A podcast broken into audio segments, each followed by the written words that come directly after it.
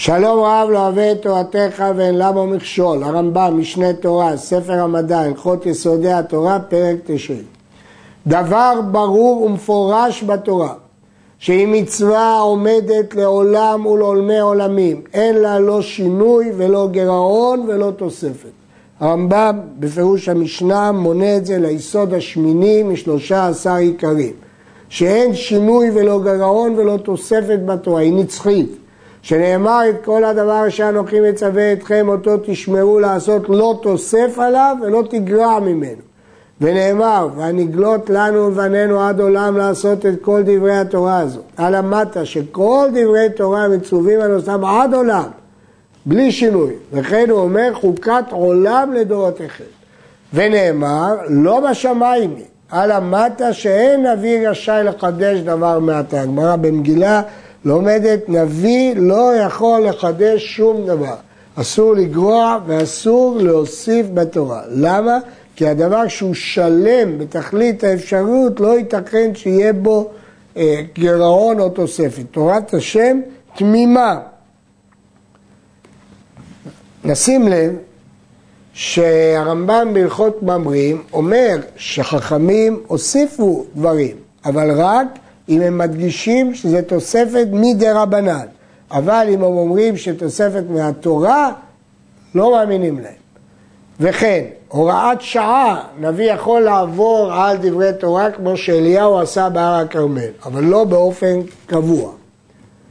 לפיכך אם יעמוד איש בין מישראל בין מן האומות, ויעשה אות ומופת, אפילו מופת גדול מאוד, ויאמר שהשם שלחו להוסיף מצווה, או לגרוע במצווה, או לפרש במצווה מן המצוות פירוש שלא שמענו ממשה. לא רק בתורה, גם בפירושים המקובלים. או שאמר מאותן המצוות שהצטוו בהם ישראל אינם לעולם ולדורי הדורות, אלא מצוות לפי זמן היו. הרי זה נביא שקר, שהרי בא להכחיש נבואתו של משה, ומיתתו בחנק עד שהזיד לדבר בשם השם אשר לא ציווהו.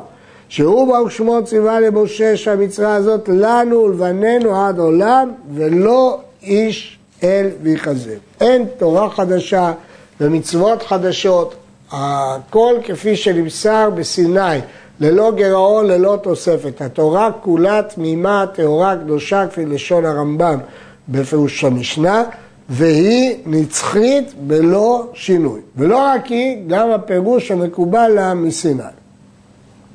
אם כן, למה נאמר בתורה, הנביא יקים להם מקרב אחריהם כמוך, ונתתי דבריי בפיו, ודיבר עליהם את כל אשר אצוונו, לא לעשות דת ובה, אלא לצוות על דברי התורה ולהזהיר העם שלא יעברו עליה. זה כל תפקיד הנביא.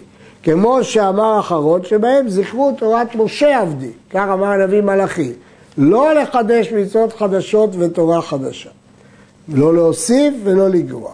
וכן אם ציוונו בדברי הרשות, כגון לכו למקום פלוני, או אל תלכו, עשו מלחמה היום, או אל תעשו, מצינו בנביאים, שמואל אמר וירדת לפני הגלגל, ירמיה אמר אל תבואו מצרים, שמואל אמר לך והכית את עמלק.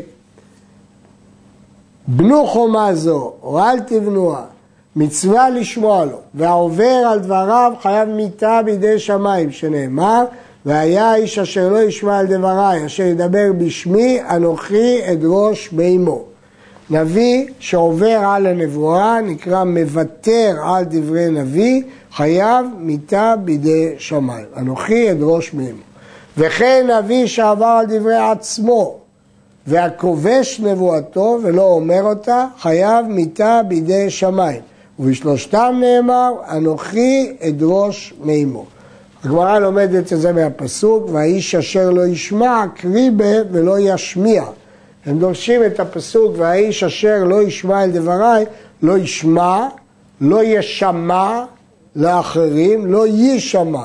כלומר, הוא לא שומע בעצמו, לא שומע לאחר, או לא משמיע לאחרים. וכן אם יאמר לנו הנביא שנודע לנו שהוא נביא. לעבור על אחת מכל המצוות האמורות בתורה או על מצוות הרבה בין קלות בין חמורות לפי שעה, מצווה לשמוע לו, רק לפי שעה. וכן למדנו מחכמים הראשונים מפי השמועה. בכל אם יאמר לך נביא עבור על דברי תורה, כי אליהו בא הכרמל שמע לו, חוץ מעבודה זרה, שאפילו לפי שעה אסור.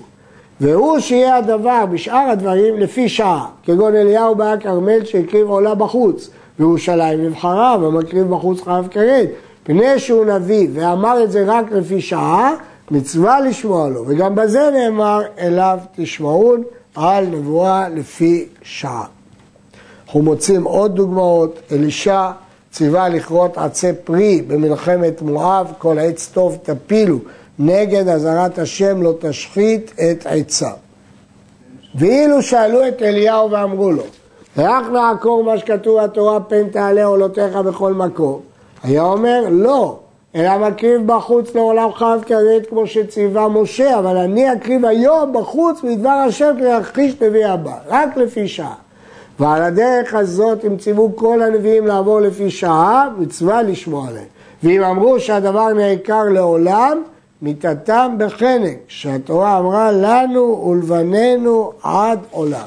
אז אם הנביא יגיד שהוא עוקר דברי תורה, מיתתו בחנק. לפי שעה, מותר.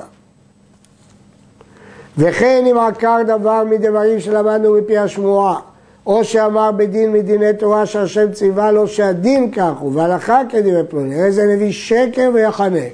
אף על פי שעשה עוד, שהרי בא להכחיש תורה שאמרה לא בשמיים היא. אז איך הוא אומר שנתנו לו מהשמיים הלכה? אבל לפי שעה שומעים לו בקול. במה דברים אמורים? בשאר מצוות. אבל בעבודה זרה אין שומעים לו ואפילו לפי שעה. ואפילו עשה אותות ומופתים גדולים, ואמר שהשם ציווה ושתעבד עבודה זרה היום בלבד, או שעה זו בלבד. הרי זה דיבר שרה על השם. ועל זה ציווה כתוב ואמר ובא האות והמופת לא תשמע על דברי הנביאו, כי דיבר שרה על השם אלוהיכם, שהרי בא להכחיש נבואתו של משה. כך נדע בוודאי שהוא נביא שקר. כל שעשה, כל האותות והמופתים, בלט וחישוף עשה ויחנק בתור נביא שקר. יש להעיר שמצינו בגמרא שכשהייתה מחלוקת שאלו מה הקדוש ברוך הוא אמר, אבל זה לא נשאלה בתור פסק הלכה כמובן. עד כאן.